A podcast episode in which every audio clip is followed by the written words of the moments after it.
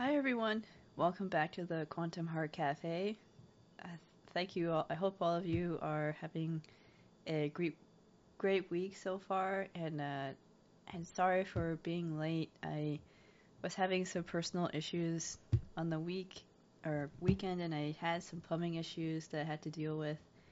And plus, I wasn't completely finished the book, and so I didn't want to uh, just do the show, but had only read maybe two thirds of the book because I just don't want to. Yeah, you know, I want to put some effort and thought into my show. So I figured, oh, you know, it's it's just one of those things where life happens, and plus, I also just wanted to make sure I read the book so I can uh, give you an honest, uh, an honest, um, I guess, an honest synopsis on or honest take on what the book is about and my thoughts about the book and how the book kind of relates to what's going on in society right now. Um, I don't know. As I'm reading these books, like as I'm reading uh, The Wrinkle in Time and The Never-Ending Story, I'm getting a lot of really cool insights and what I hope is helpful. I don't want to call them tips, but maybe just helpful um, lessons, I guess, on how I can maybe navigate through the weird times that we're in, and then maybe by sharing those insights with you, maybe that'll help inspire you either, you know, maybe to read the book if you haven't, or just to give you some food for thought on how we can navigate this strange world that we're in right now. Um, I, I feel like there's a lot of wisdom and, and not just books but stories and and that's why I I'm reading these stories and it's and I found that just some of the more profound stories that I've read so far happen to be geared more or they say they're geared towards kids but adults can read them too. Um and I don't know it's just really it's interesting and it, it's interesting how I'm noticing that the world is kind of responding to that and so it, it, it's neat. And um, I mean, those aren't the only books that I'm gonna be focused on, and I want to kind of, I'll get back to that near the end of the show where um, I'm gonna ta- be talking about what I'm gonna be doing for next week's show. So it's the show isn't just going to focus on reading stories like the you know like the never-ending story and A Wrinkle in Time. It'll also focus on reading books about health, books about spirituality, I hope having some interviews with these author, authors and just being a, a podcast or being a medium that can offer or just encourage us to use the gift of our imagination, the gift of our intelligence uh, through discussing themes like like love and themes of um, you know colonialism, and so on through the context of the books that I read throughout the throughout the week. And without further ado, now that I said that, I just wanted to uh, share a moment of gratitude. So I am grateful that uh, we had another uh, kind of period of gray, grayish weather, but on Monday, like it was pretty gray out and kind of foggy, but I promised myself on Monday that I would go on a photo rock walk because I really enjoy. I started about a couple years ago. I started getting involved with photography, and nothing, you know, I'm just an amateur photog- photographer, so nothing too crazy. I do enjoy going out and photographing what I think is are beautiful moments that I see, and usually, you know, I'll make up the excuses like, oh, I can only go photograph stuff when it's in the sunshine and it's pretty. But I decided to challenge myself and see if I could find beauty in the in the fog and beauty in the the gray. And I did. And I was so grateful for that because it just it challenged my belief and I was able to take certain pictures that I wouldn't have been able to take if it was in the sunshine. And so I wonder, um, it just kind of brought home to me that I could find beauty in some of the more. There's always beauty in some of the more desolate places, or there's always beauty among the gray. It's just being open to finding it, and it will find you, just as the those beautiful photos kind of found me when I was out on my walk. And so I was grateful for that lesson. That was a good lesson that day. And of course, I have my coffee. I'm actually almost out of that Save On brand, so I'm getting close to the point where I'll be able to start uh, trying coffee from local coffee shops and stuff. But I just don't want to waste the Save On, or the, yeah, I don't want to waste the Save On brand, so I'm just going to finish that first. Uh, so al- almost there, still working through it, and it's good coffee. I, I do I do enjoy drinking this coffee. And I also enjoyed reading uh, the Neverending Story. I thought it was really good. I first, the first time I heard about the Neverending Story was through the movie. When I was a younger, I watched the first movie, Neverending Story, which was made in the 1980s, and I liked it. I, I loved it, and you know, there was certain parts in that movie that uh, really kind of I don't want to say traumatized, but it definitely left a mark on me when I was younger. Like especially when um, the horse, uh, you know, dies in the swamps of sadness. That was so sad. I was like, no, such a nice horse. Or the moment when our uh, Atreyu, sorry, excuse me, our Atreyu faces off with the Gmork.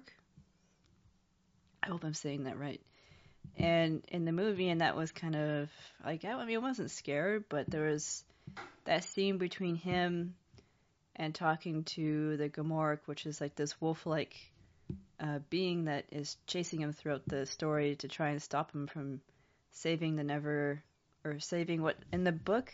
Sorry, in the movie is called Fantasia, but in the book is called Fantastica. So when I'm talking about the the movie, and I, I'm not going to talk about the movie too much, but I just want to kind of compare or contrast it just a little bit. Um, so when I'm talking about the movie, I'll say Fantasia. When I'm talking about the book, I'm going to say Fantastica because that's what the author, uh, Michael Ende, that's what he named the world as Fantastica. So I want to, I kind of want to respect that. So I'm going to call, um, I'm going to refer to the world as Fantastica when I'm talking about the book. Uh, and before I go into the book, in the movie, when Atreyu is trying to save Fantasia, he is chased by this being called the Gmork, and it's he's this wolf-like creature that, kind of like a werewolf maybe, uh, is trying to hunt, hunt Atreyu and kill him. And the reason why is because um, Gmork, the Gmork was sent by the, I guess, the power behind the Nothing to help it along. Like in the both both in the book and the movie, there's this this. It's not really a being. It's just like it's. It's called the Nothing, and if you have read the book or seen the movie, then you'll understand what I'm. You'll know what I'm talking about. But the Nothing is kind of. It's very similar to how the Ichthros in A Wind in the Door. And if you haven't listened to my last week. I spoke about a book called "A Wind in the Wind in the Door" by Madeleine uh, L'Engle, and in that book, there were these beings called Ichthros, and their task was to extinguish creation by unnaming things. And so that's kind of what the never or the nothing is trying to do in uh, the never-ending story is destroy Fantasia, is to turn literally turn it into nothing.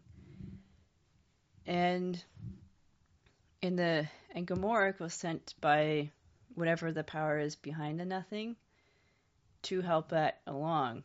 Because when we he was saying when we don't have nothing or we don't have dreams that we that mankind is easy to control. So I think I'm paraphrasing that. I haven't seen the movie in a long time, so forgive me if I got that bit mixed up, but that part always stuck with me and how important our imagination is. And then when I read the book, the themes of imagination and the themes of how important our imaginations are really came into focus because that was a very deep, like Michael Ende did a much deeper dive into the themes of imagination, both the light side of imagination and the dark side of imagination. I'll get to that in a after I kind of give the synopsis of the story. Um, so what I'm going to do is I'm just kind of going to give a summary of what the story was about. I won't go into too too many details just because I think it's nice if you get the chance to read it, and if I do give, go into the story, so this is going to be a long show because it's quite it is pretty detailed. It's a fast, it's a beautiful book. Like if you ever have a chance to read a never-ending story, I highly recommend it. Um, because I think it's also a, a book that really, you know, especially as an adult, like it's very easy for us to take our imaginations for granted, and the book just kind of reminds us of how beautiful and wonderful imaginations are. But there is kind of a dark side to that too, so I'll get to that in a bit. Uh, so, and after my synopsis, synopsis, that's when I'll kind of go into my thoughts about the book and how I think some of the themes in the book can be relatable to what, at least what I'm seeing in society right now, and and my own kind of personal experience as well. Uh, so the book starts off. It, it kind of the what was interesting about the book and the movie is that the movie takes place in the first, I say the first third of the book, or maybe the first half of the book is the movie, and that's where uh, you know at the beginning of the book, uh, Bastian, who's our main character, uh, he's being chased chased in the streets by some bullies. And so he runs into this antique book. I think it's an antique bookshop, but he runs into this bookshop, and it's um, run by a man named Mr. Carl Conrad Coriander. And so he runs into the bookshop, and he meets Mr. Coriander. You know, and they have an exchange, and Mr. Coriander is kind of a little dismissive of Bastian, and, and you know doesn't really think too much of Bastian because in the book, Bastian is described as a, a, boy between the ages of 10 to 12. And he's kind of described as being overweight and I think maybe a little short and stuff. So, you know, he doesn't, he doesn't, doesn't really have like a striking heroic image. He's just a, he's just a normal little boy. So the, uh, and Mr. Coriander kind of treats him that way. And so they, they have a bit of an exchange, and then Bastian notices a book, and he and it's a beautiful book. He notices it has um, copper. I think it's like copper,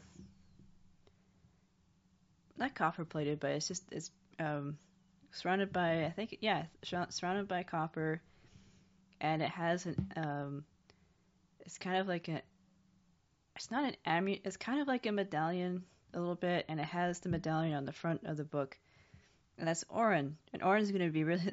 Auryn becomes pretty important uh, throughout the story. And what it is, it's a. It kind of looks like it's. It looks like a medallion. Well, it is a medallion, and it's a medallion where two snakes are eating each other's tail. It's kind of like the Ouroboros, where that's one snake eating its tail. But with this, it's two snakes eating its tail. And it's a light snake and a dark snake. And uh, Bastian is drawn to this book. It's like his destiny. He's just, he can't take his eyes off of it. He's fixated on it. And so he, uh, when Mr. Coriander goes to answer a phone, uh, Bastian has an overwhelming desire to steal the book, and he does. Uh, he steals the book. It's like it's like he can't not steal it. He feels like this is destiny that he's supposed to have this book. And so he takes the book and he runs out of the, the bookstore and he runs to school. And instead of going to class, because he already figured like he's already late, like it's his class has already started and I think it's like nine in the morning or something. So he figures that why doesn't he just go read the book? So he he sne- he makes it into the school and he sneaks up to the attic, and he locks himself in the attic and he uh, starts reading the book. And when he be- when, when he begins to read the book, uh, he's he's he's not yet transported into Fantastica, um, but he picks up where uh, in the story of Fantastica, there's a group of messengers. Like it begins with a group of messengers uh, meeting each other, and they meet because they're all they're all traveling to the ivory tower to go and speak with the childlike empress because because of the nothing because the nothing is starting to devour their respective uh, towns their communities their countries and so they're understandably they're alarmed and worried and they want to go they go to the childlike empress at the ivory tower to seek her guidance on what we can and what they can do like what can you know what can we do to stop this like all of fantastica is in danger. And so they they all they they all travel to these messengers travel to the ivory tower and that's where we meet and when we get there it turns out that there's mes- it's messengers from all over fantastica like this is the nothing is affecting everywhere it's not just in a, a few places and we also find find out that the childlike empress is very sick um, like all the best doctors in the in the world. They they don't know what's wrong with her. They've tried treating her with everything they can think of, and she's still ill. And so that that kind of drives home, at least that drove home to me, like how Fantastica and the childlike Empress have a relationship with each other, and how the nothing. I mean, the, the Empress is sick because of the nothing. So when uh, when we reach the ivory tower, the childlike empress summons her best physician, and he's a centaur named. And I also wanted to quickly mention too that the Gmork is in the book, but he's he's a bit different from what they depict in the movie, and he's still hunting Atreyu throughout Fantastica, but Atreyu doesn't actually uh, kill him. What happens is that Gmork gets trapped by uh, a princess, and her name escapes me, but he's trapped in a city, and he's defeated, and he's chained, and, and they can't he can't get rid of the chains. Only the only person that can get rid of the chains is the princess, but the princess has already jumped into the nothing, and I'll get to that in a moment. But there was a really cool and interesting exchange between the Gmork and Atreyu, which is different in the book than it was in the movie. And in the book, the uh, uh, describes himself as like a dual. He's like a dual-like creature in a way that, like, when I say dual, is the Gmork is able to travel between the human world and Fantastica, whereas Fantast people from uh, or creatures from Fantastica, they can travel to the human world, but they can't come back. And when they go do go into the human world, they transform into lies. And I was just like, oh wow, that's really interesting. And uh, and the city, oh, it just it just came to me. The city where the Gmork and Atreyu meet is called Spook City, and it's a city that had like kind of ghostly inhabitants, but they're not they're not there anymore. All the inhabitants uh, when Atreyu meet, gets to Spook City, all the inhabitants are gone, and they've jumped into the nothing. Because I don't know, I can't remember if this was talked about in the movie, but in the book, when they describe the nothing, it almost it has like this irresistible pull. It's like when you when a a creature from Fantasia becomes part of its orbit, so to speak, it, it gets pulled in, kind of like a black hole. Like it has its own sense of gravity, and it, what happens is that it pulls the creatures into itself through desires. Like the there's a desire once people are in its orbit. There's a desire that builds up with them that they want to jump into the nothing. And so what happened was that the the creatures in Spook City, that's what happened is that they they jumped in another really interesting thing about the nothing is when people get close, or people, well, not just people, but people and places, as the nothing gets closer to them, they turn start turning into gray. Like they lose their colors, and they lose what makes them like. Actually, I think it's mostly just color. Like they lose their color. Like they become um, just like a gray these gray beings almost. And I thought that was really interesting. It's like all their creativity is just like getting sucked out of them. And and so when the Gmork, the Gmork and Atreyu meet in Spook City, that's when Atreyu find, finds out that the Gmork was looking for him and was looking to stop him from saving the childlike empress.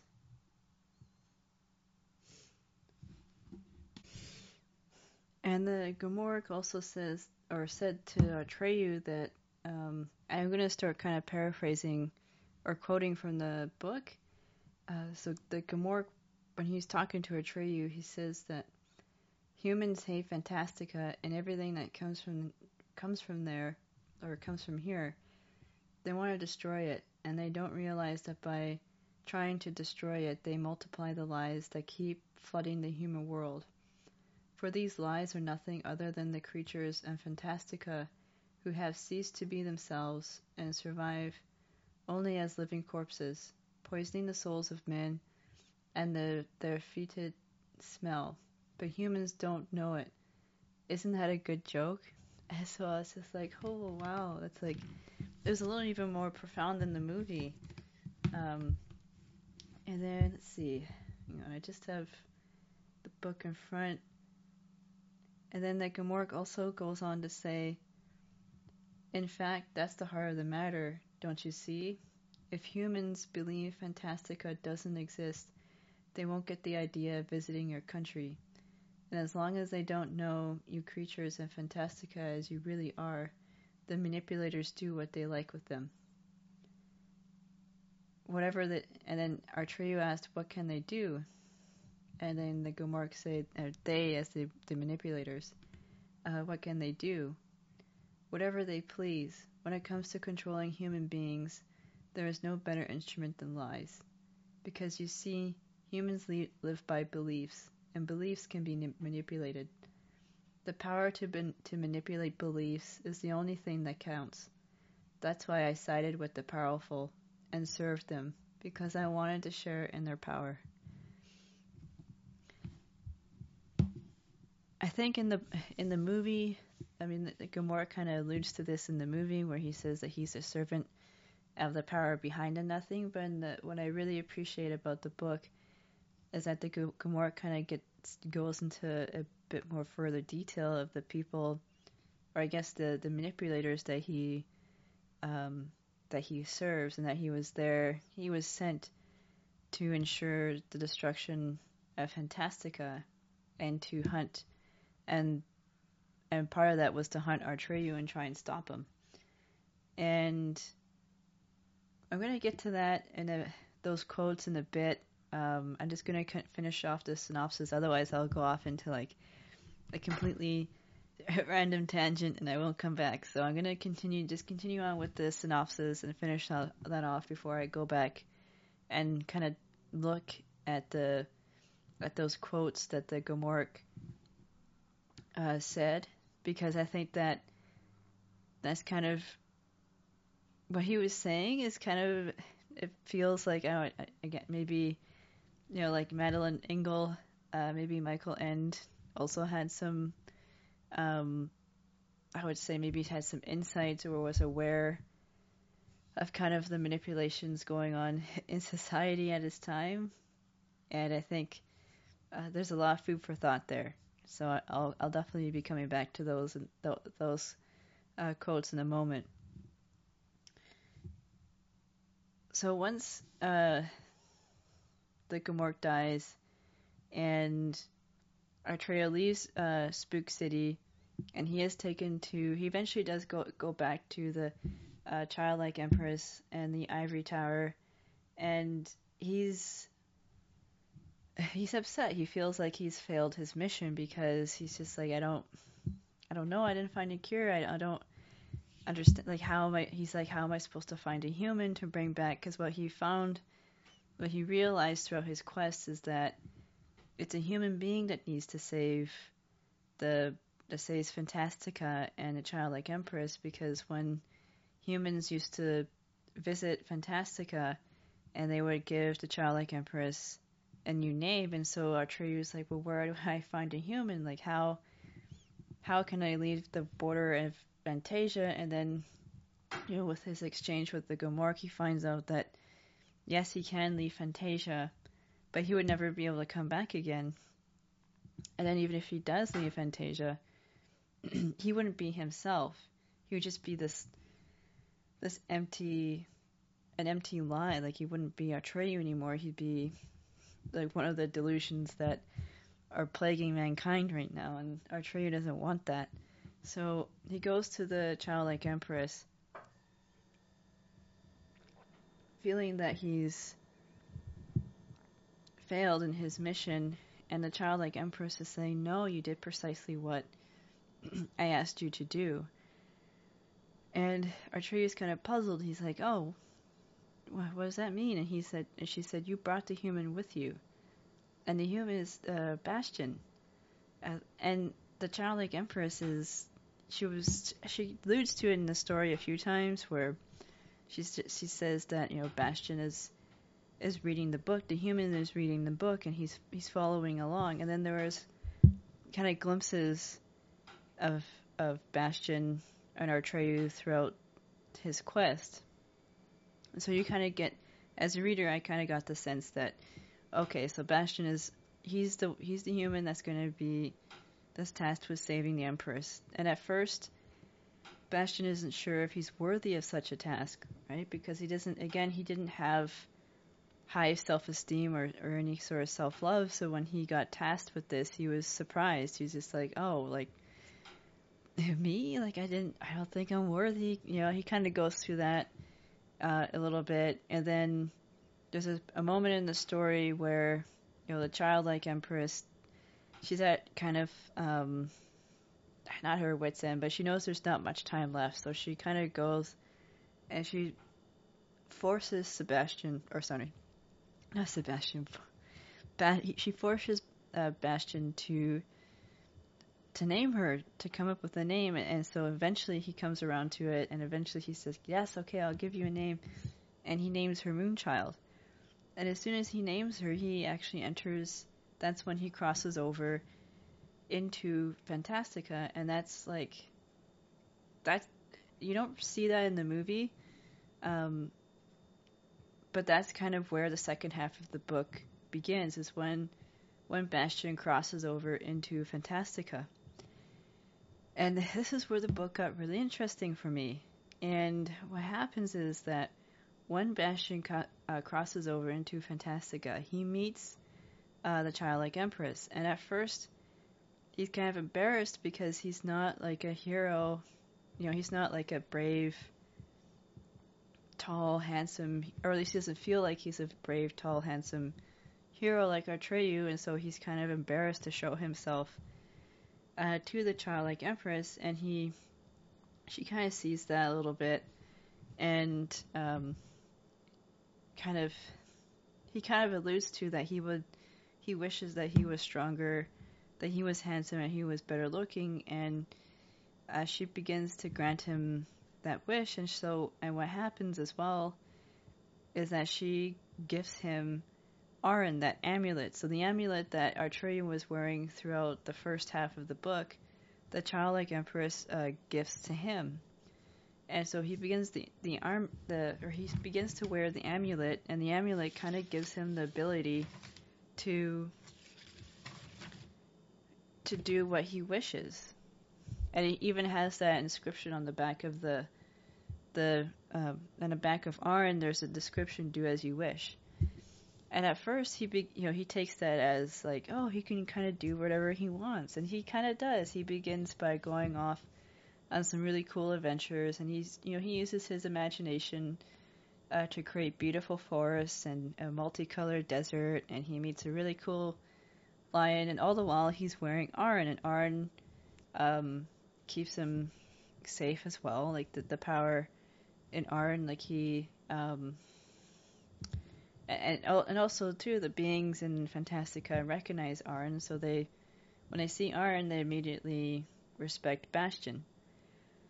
Um, but there's a catch. and so the catch is that every time uh, Bastian makes a wish, he loses part of his memory, and he doesn't pick up on that until a little further on the in the book. But you know, he starts to make wishes, and he tries to wish things for people, uh, you know, to help him out and to also uh, kind of gain good favor in the eyes of people, as or in the eyes of the inhabitants of Fantastica too. Uh, and sometimes it's kind of interesting. Like sometimes when he wishes for something, the wishes go horribly wrong. Like, um, you know, he is trying to. There's these creatures, and they were. I can't remember how to pronounce the name, but they were these really ugly creatures. They were the ugliest creatures in all of uh, Fantastica, but they made these beautiful structures made out of silver. so it was kind of like that. Uh, you know, there's beauty in ugliness has its own beauty kind of thing.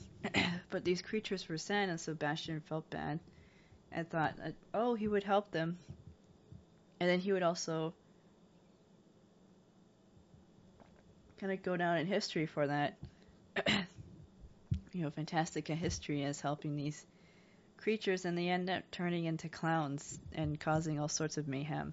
So that's one example of how he's going along this journey, uh, wishing making these wishes and, and actually starts to become it really does start to take a toll on his memory and, and it also takes a toll on who he is. Because without our past there's no future. And so as he loses his memory and as he makes these wishes uh, throughout the story, he starts to lose his sense of self. And you start to see in in the mo- or in the book like he he starts acting less and less like Bastian and more like an em- like a, a, a spoilt child emperor. And he goes on uh,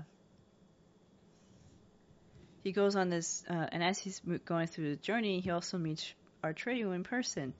And so there's also a bit of a clash between Bastian and, Ar- and Atreyu, where Atreyu feels like Bastian, you know, it's time for Bastian to go home, and because Bastian's home life isn't that great, Bastian doesn't want to leave Fantasia or Fantastica, and so there's a conflict ensuing between the two friends there.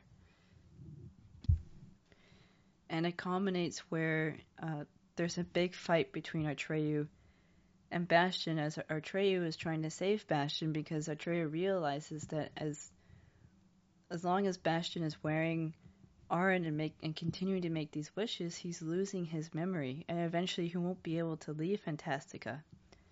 And so Atreyu is trying to get Auryn or trying to get Bastian to give up Auryn and to go home because it, it's part of his.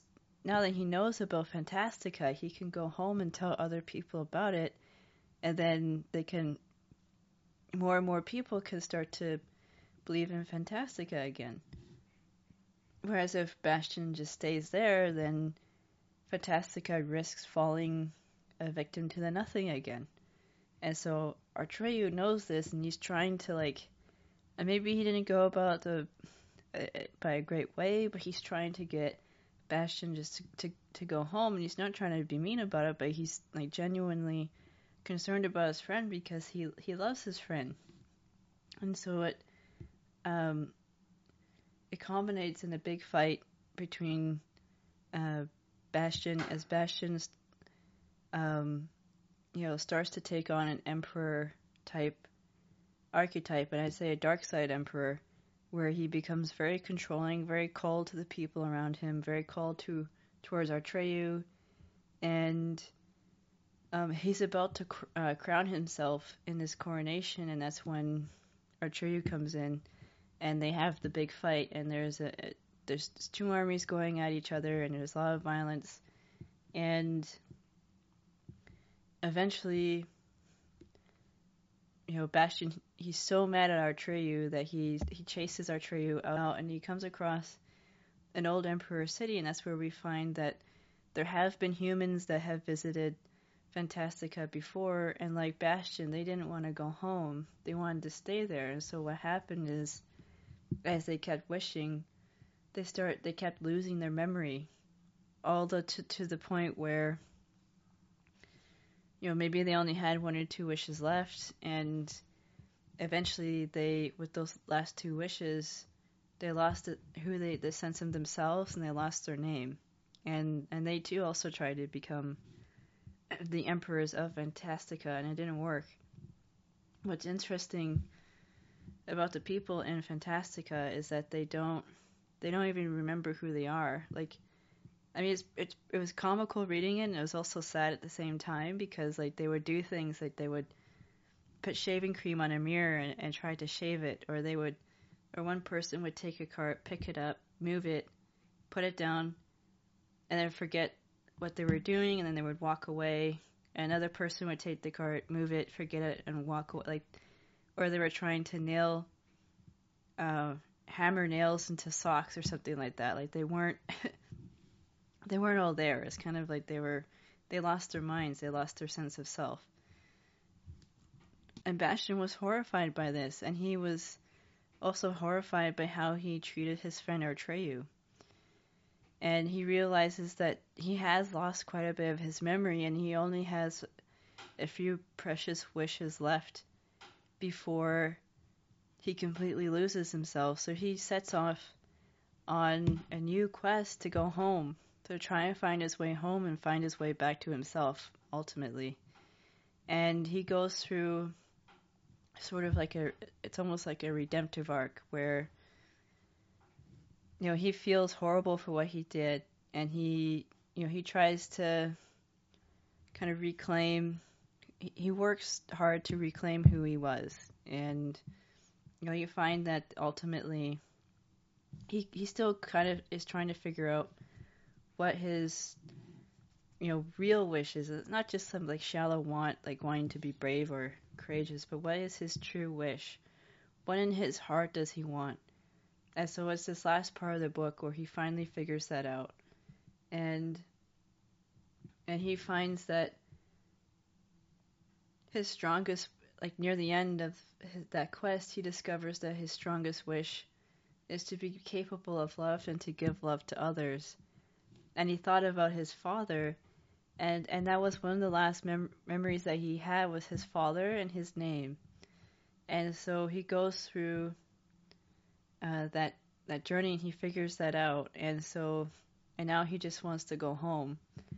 And before he he's allowed to go home he has to drink uh he has to find the water of life and I think drink it and bring bring a cup of that back to his loved ones, and and he find he does find the the water of life, and upon finding it, he also gives Atreyu back um, Auryn the amulet, and Atreyu real or Bastian realizes that he has stories that he created in Fantastica that aren't finished yet, and you know this Atreyu um, says that he would finish them for Bastian, I was just like, oh, that's a great.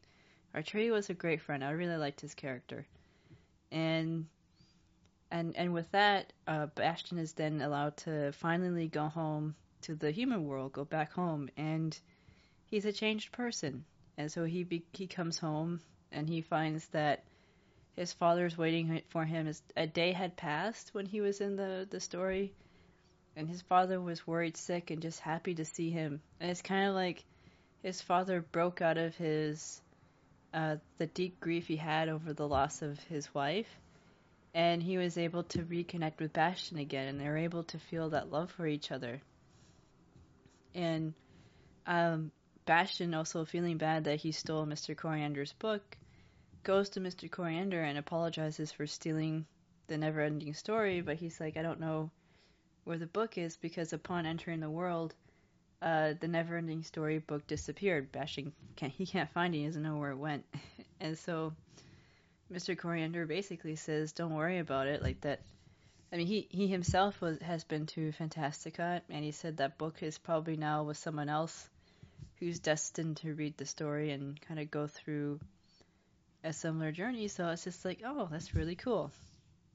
And I found that story to be the Neverending Story would be a really cool book about like for me the the main theme for Never-ending Story was our imagination and I feel like Fantastica was a metaphor for imagination and uh, the power of our of our imagination. But then there's also a, a dark side to our imagination, where I mean, it, as Bastian went as was going through his kind of story arc, it's almost like he went from a protagonist to an antagonist because he allowed the power of that imagination to kind of go through his head and it kind of turned him into uh, a, a little, you know, an emperor where he forced people to do things for him. You know, he's very strong-willed and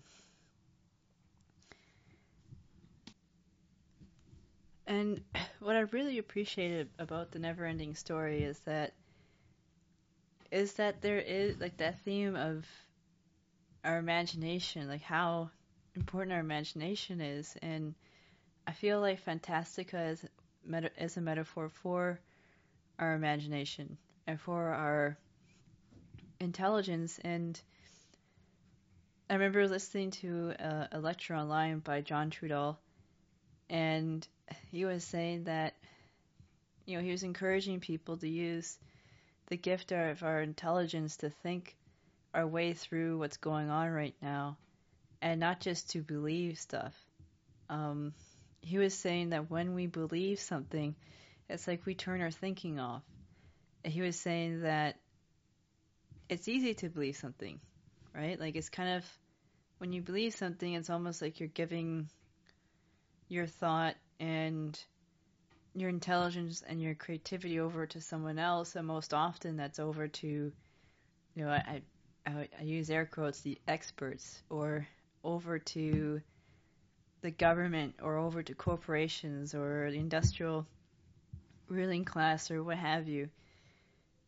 And he was saying that, like, now it's really important to use the gift of our intelligence to think coherently and that's very different from belief because thinking requires that we sit up and start paying attention. And it's not just thinking in terms of like logic and stuff, but thinking about thinking in terms of using our, our creative gifts and using our imagination to think of maybe to start thinking of other ways to be in the world. You know, maybe we need to start naming maybe like naming the metaphorical childlike empress, like the it's almost like in wider society there is this sort of nothing that is devouring or trying to devour the living world. And it kind of reminds me of with the book A Wind in the Door how the Echthroi were trying to extinguish creation by unnaming things because when things are unnamed, or at least in the book, when things were unnamed, they stopped existing, like they ceased to to be. And so, you know, there's kind of like that running theme a little bit between these books, even though they're by different authors, of how the nothing. I guess there is almost kind of like this nothing in society right now, and and maybe it's time maybe to save Fantastica to save our imaginations is to start using them again and to start thinking again about you know what kind of society do we want to you know crave for ourselves? And I don't mean like some utopian thing but I'm just saying that or or that there's going to be a one size fits all. Um, I think you know it'll probably be like local communities and that kind of thing it's just an interesting thought like how how can we begin to use our imaginations to create a, a more fulfilling life for ourselves or for the people around us? And how can we discern maybe not so much judgment but discernment? How can we begin to discern between the delusions and the lies and the truth? So that, that that's kind of what I was thinking about as I was reading uh, the never-ending story, especially that uh, exchange between Atreyu and the Gmork, where he was saying that you know there are those manipulators that try and manipulate human belief to do what they want, and if you kind of think about how the manipulators. I mean, you can't think about the manipulators as um, the kind of like the I guess the industrial ruling class or the the parasitic class. There's different names for them. But I want to go a bit further than that because I, I start to think. Uh, I, I was thinking about this a little while for the last little while. How there's always this, or not always, but there, one of the things that this power structure uses to to divide people is you know the the left and right paradigm, where you know it's the left versus the right, and your left wing or your right right wing, left wing have certain political views, the right wing have certain political views, the and they're both idiots and they both don't know what they're talking about and blah blah blah and you have like the political parties using that to their advantage to you know create this drama and to think trick people into thinking that voting is going to solve anything. It won't. Um, and it's just to really, you know, having people going at each other, and but really they're two sides of the same coin. Um, there's another book that I read recently, or actually, well, it was about a year ago, so it wasn't really wasn't that recent, but it's a book. It was by Ingo Swann, and it's called The Secrets of Power, Volume 1. And he was talking about the power structure and how it's kind of made up. And he was saying that there's overt and covert power. And it kind of reminds me a little bit of narcissism. I know I'm kind of getting away from the never-ending story, but I'll come. I'll circle back to that. Don't worry. So it's kind of like um, it reminds me of narcissism if you want to have a bit more of a, a personalized example. But you know how there's overt narcissists and covert narcissists? Well, there's overt forms of power and then there's covert forms of power. So the overt stuff would be like your your uh, right wing, it would be like the military, the police, the firearms, uh, you know, the stuff that you can see. And then the covert would be like the the liberal, the left the left wing. And it's the stuff you can't see, but it's there. It's like the reforms. It's uh, institutions that support the power structure, even though they say it, it seems that they don't, but they really do, like the media and the you know academia and so on. It would be you know those softer forms of control it's like having a friend or maybe not really a friend but having someone who's pretending to be friendly and smiling at you but really they secretly they they're trying to plot your downfall or they're using you but they're just being friendly about it you know? Uh, so that's kind of how that's kind of how I see it. Like it's just it really is just two sides of the same coin. And to think that you know these politicians and stuff aren't hanging out and high fiving each other and and whatnot behind closed doors is just no. they're doing that like they're in on it together. It's just a show. Like they give us a show for the cameras, but behind closed doors, they're they're buddies. Like they're friends. Maybe there is some like you know petty squabbling and stuff like that, but you know they they know who their masters are they know what the big picture is and they serve that. And it's just the the rest of it's just kind of window dressing. It's like perfume on a pig. And and then they have and they're not even in charge. They're kind of like the middle managers. It's like the the power brokers. You know, are like the rich families that you know you kind of hear about them in conspiracy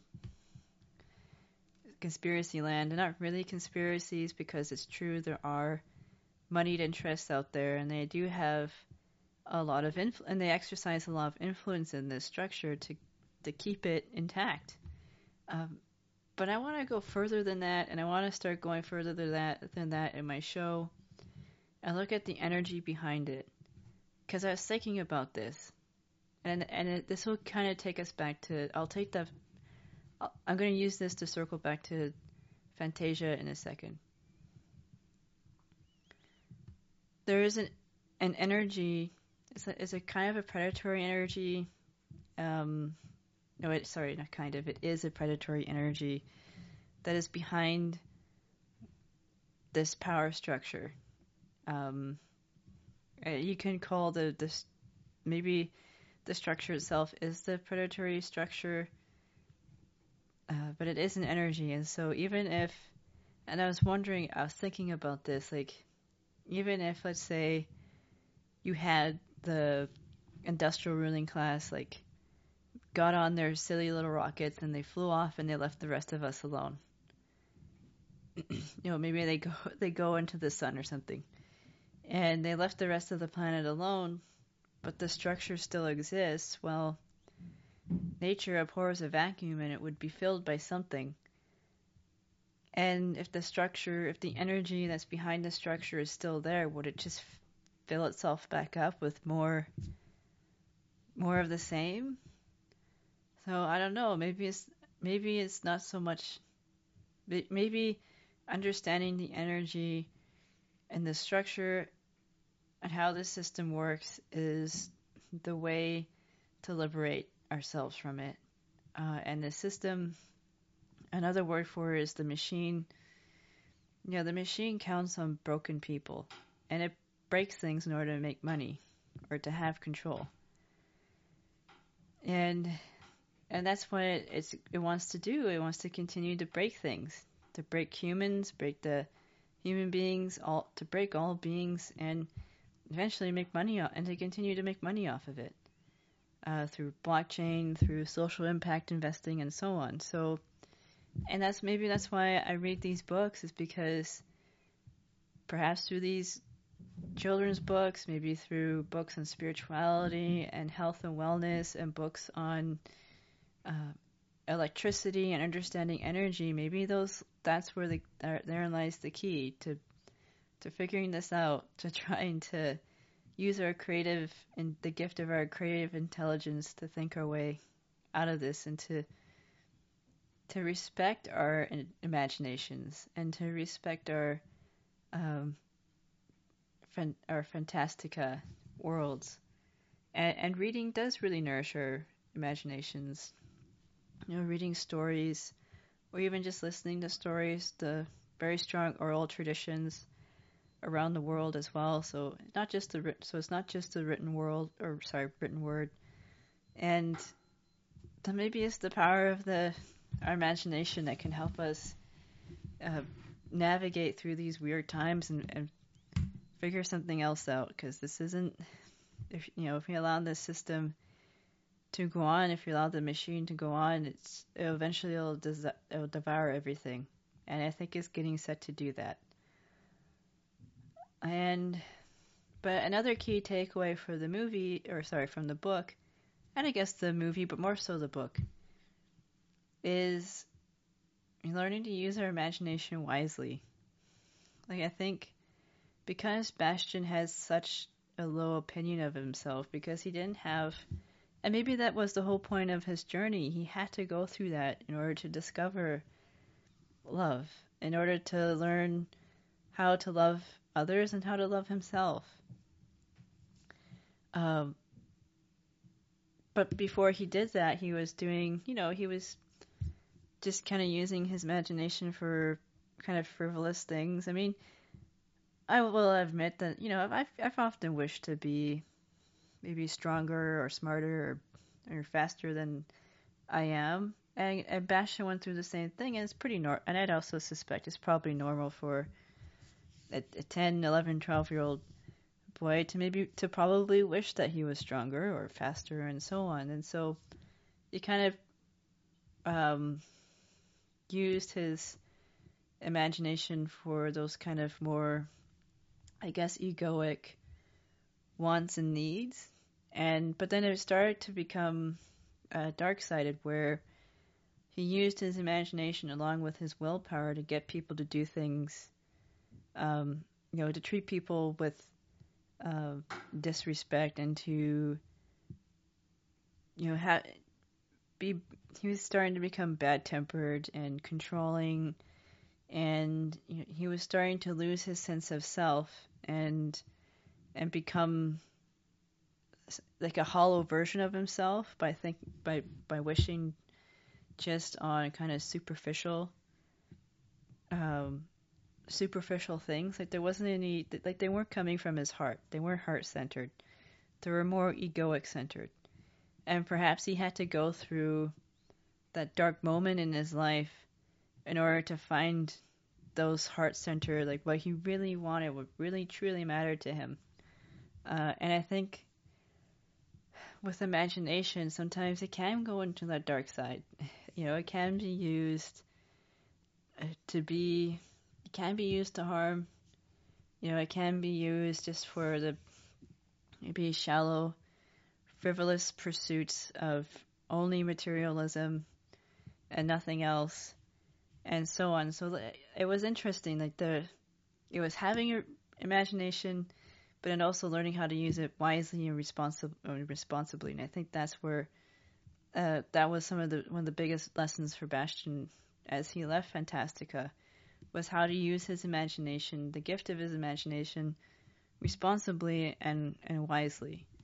And I think that you know maybe that's a, also a caution is as we learn to use our imaginations, it's just learning how to, at least for me, learning how to use it wisely. you know, learning how to use the gift um, of my intelligence with wisdom and responsibility, and not just on, not just solely on you know like material things. Not that that in itself is a bad thing, but just too much of that focus, and and maybe more, maybe starting to more think about love as well.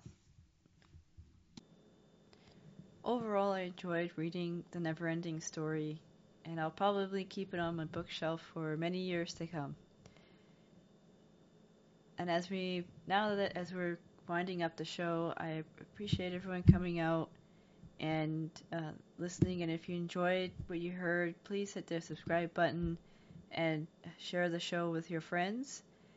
Next week, I'm going to be uh, focused on. I'm going to start focusing more on health and wellness, and I'm going to read Edgar Cayce's Healing Foods. I've read it before, but I'm going to reread it again, and it's just basically about an alkaline diet. So I'm going to share share my thoughts on that book next week, and in the meantime, I hope everyone has a great enjoys the rest of the week and the weekend. And thanks for stopping by the cafe. Ciao.